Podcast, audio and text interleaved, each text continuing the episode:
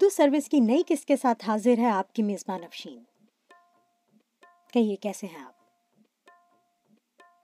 اور اس بھیگے ہوئے دسمبر کے دن اور رات کیسے گزر رہے ہیں؟ دن اور رات اس لیے گفتگو میں آ گئے کہ یہ پروگرام دنیا کے کونے کونے میں مختلف اوقات میں سنا جاتا ہے۔ اگر آپ اس کو اس وقت شام کی چائے کے ساتھ سن رہے ہیں، تو کوئی اسی وقت اس کو دفتر جاتے ہوئے صبح گاڑی میں سن رہا ہے۔ کوئی دوپہر کی واک کرتے ہوئے سن رہا ہے اور کوئی اس وقت کچن میں رات کا کھانا بناتے ہوئے سن رہا ہے۔ ہم تو بھائی ہر رنگ اور موسم سے خوش ہیں۔ آپ بس سنتے رہیے اور اپنی رائے سے مجھے آگاہ کرتے رہیے۔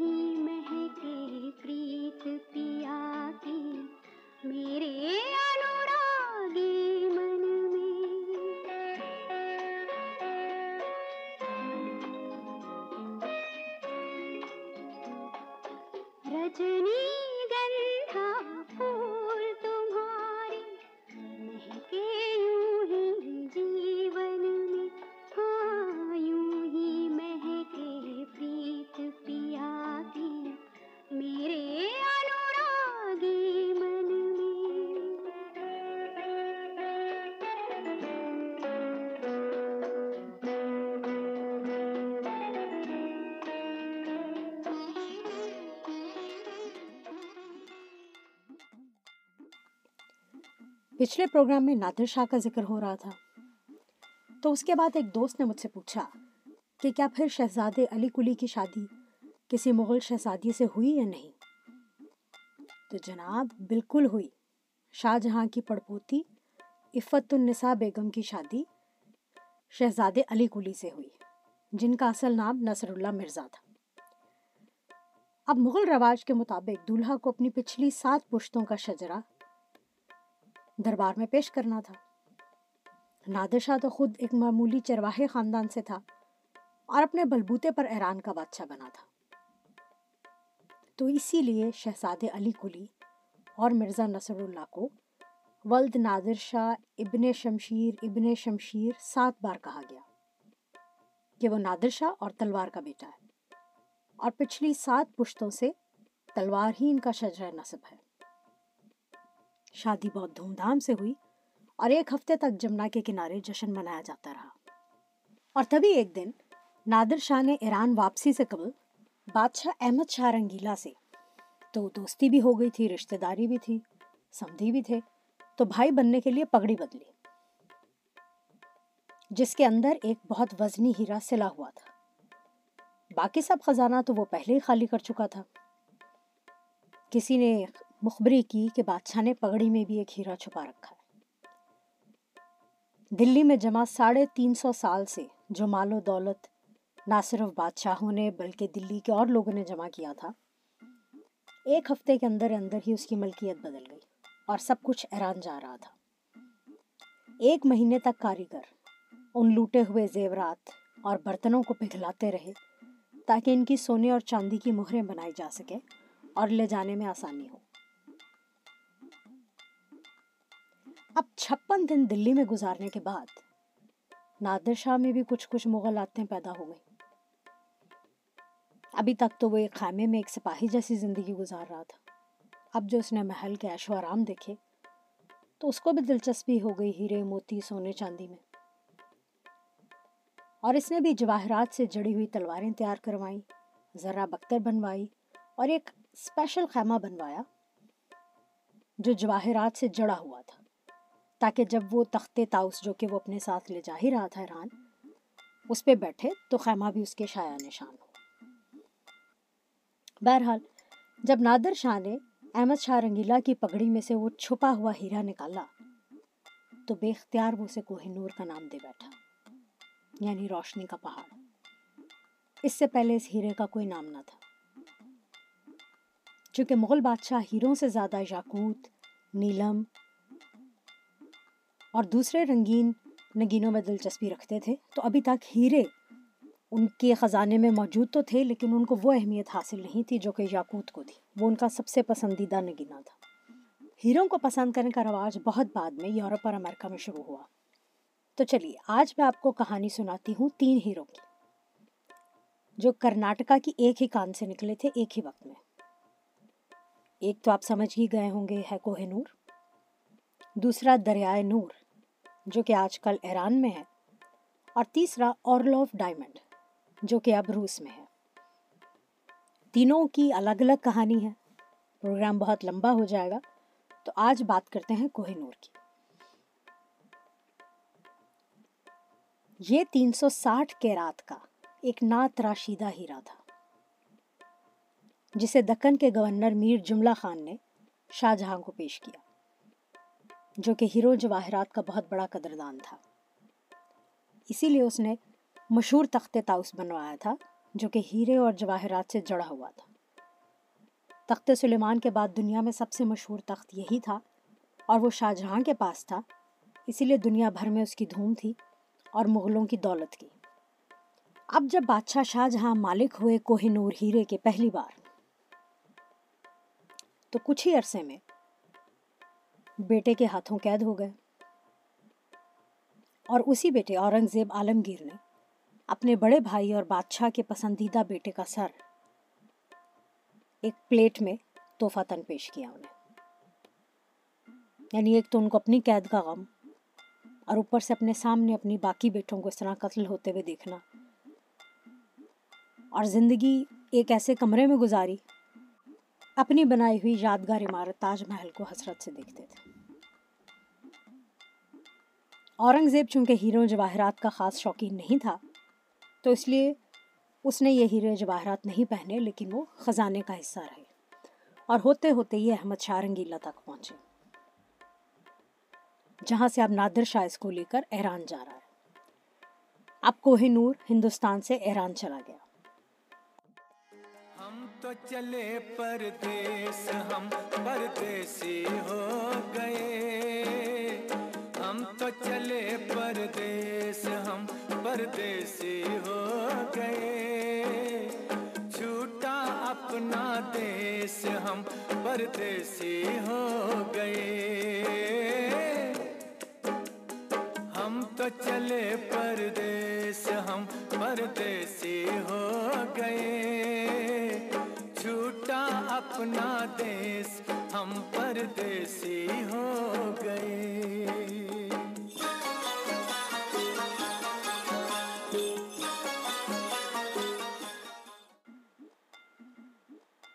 مالک بدل گیا۔ لیکن مالک کے بدلتے ہی دو سال کے اندر اندر مالک کے حالات بھی بدل گئے۔ وہ بیٹا جس کی شادی وہ کر کے چلا تھا، اسی پر اس کو شدید شک ہو گیا۔ اور بغاوت کے شک میں اس نے اپنے اسی بیٹے کو مروا دیا اور حکم دیا کہ اس کی آنکھیں نکال کر پیش کی جائے۔ جب آنکھیں نکال کر اس کے سامنے لائی گئیں تو وہ روتا جاتا تھا اور کہتا جاتا تھا، کیا باپ، کیا بیٹا؟ بہرحال وہ شک کی بیماری میں مبتلا ہو گیا۔ ہر ایک پر شک کرنے لگا، حتیٰ کہ اپنے ہی سپا سالاروں کے ہاتھوں مارا گیا۔ کوہن اور حفاظت کی غرض سے اس نے اپنی ملکہ کو دے رکھا تھا۔ نادر شاہ تو مارا گیا۔ اب حرم کی باقی عورتوں اور بچوں کو حفاظت سے نکالا گیا اور ان کی مدد کی احمد شاہ عبدالی نے، جو کہ نادر شاہ کا ایک خاص آدمی تھا۔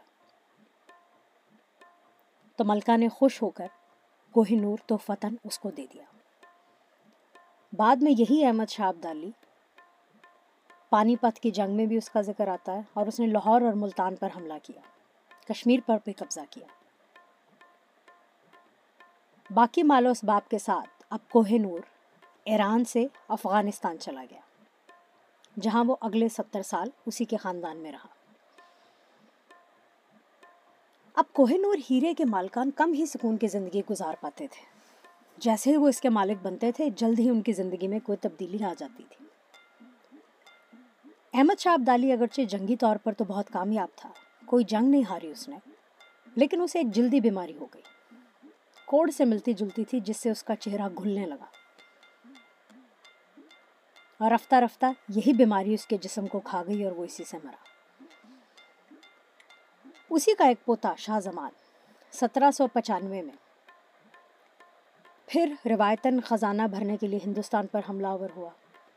لاہور پر قبضہ کیا اور آگے کی طرف بڑھنے لگا۔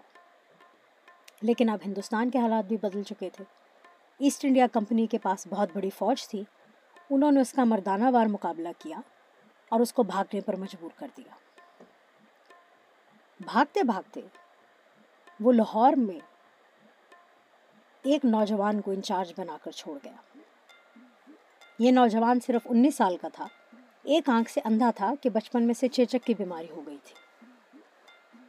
اس کا نام تھا رنجیت سنگھ۔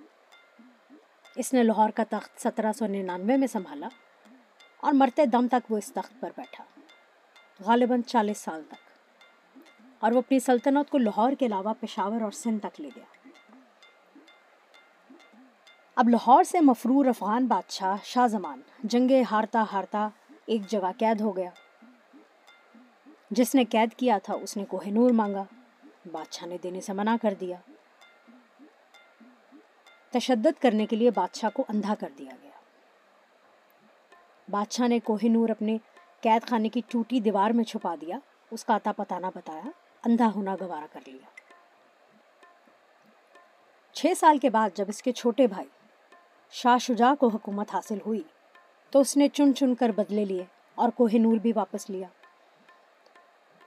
کوہ نور جو کہ جیل کی ٹوٹی پھوٹی دیوار میں چھپا دیا گیا تھا، اب اس کو ڈھونڈنے کی کوشش کی گئی کہ وہ کہاں گیا، کیسے گیا۔ کنواں میں ڈول ڈلوائے گئے۔ تو وہ ملا ایک ملا کے ہاں جو کہ اسے انجانے میں ایک پیپر ویٹ کی طرح استعمال کر رہے تھے۔ کہ وہ اس بھاری بے رنگ خوبصورت پتھر کی قیمت سے ناواقف تھے۔ تو اب کوہ نور نئے بادشاہ شاہ شجا کی ملکیت میں آ گیا۔ پہننے لگے اسے ابھی کچھ ہی دن گزرے تھے کہ شاہ شجا کے بھی حالات بدل گئے۔ ان کے ملک پر قبضہ ہوا اور وہ در بدر ہو گئے۔ لاہور سے گزرتے ہوئے وہ اپنے بیوی بچوں کو مہاراجہ رنجیت سنگھ کے سپرد کر گئے۔ کوہ نور بھی ان کی بیوی وفا بیگم کے پاس تھا۔ رنجیت سنگھ کی بہت نظر تھی اس ہیرے پہ۔ لیکن کیسے حاصل کیا جاتا؟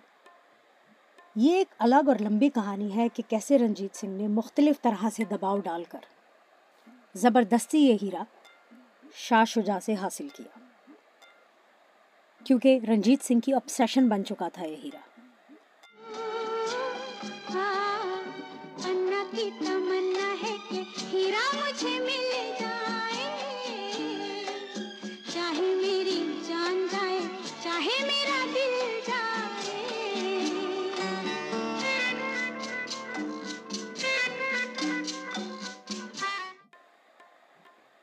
اگلے چھتیس سال مہاراجا رنجیت سنگھ اسے خاص خاص موقعوں پر پہنتے رہے۔ کوہ نور اب دنیا میں طاقت اور حکومت کی علامت بن چکا تھا۔ اور دلچسپ بات یہ ہے کہ اس کی قیمت کا تعین آج تک کوئی بھی نہ کر سکا۔ جب بھی پوچھا گیا یا اس کی قیمت لگانے کو کہا گیا، تو جوہریوں نے اس کو بیش قیمت ہی کہا اور ہمیشہ اسے چھینا ہی گیا۔ اس کی خونی تاریخ سے مہاراجا رنجیت سنگھ کو یہ وہم ہو گیا تھا کہ یہ کبھی بھی ان سے چھینا جا سکتا ہے۔ اور پھر ایسا ہی ہوا، لیکن ان کے مرنے کے دس سال بعد۔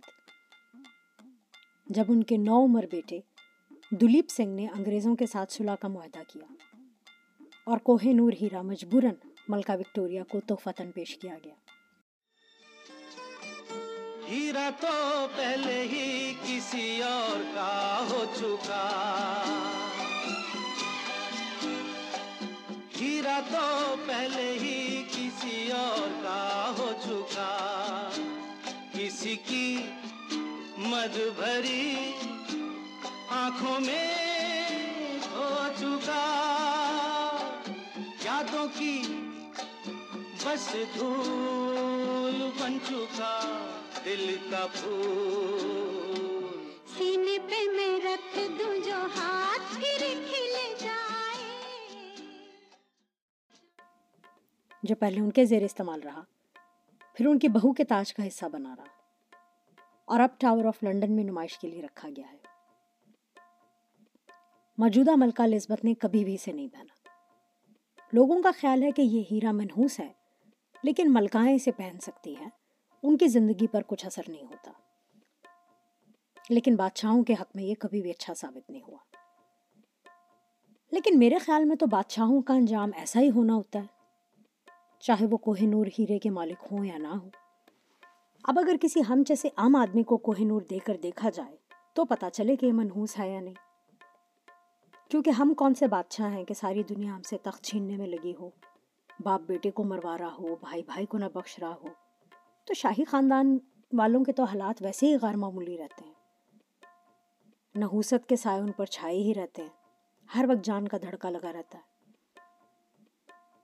اب اگر کوہ نور ہم روز پہنے کچھ سال تک، تو آپ کو بتا سکتے ہیں کہ منحوس ہے یا نہیں۔ بہرحال، یہ ایک مشہور کہانی تھی۔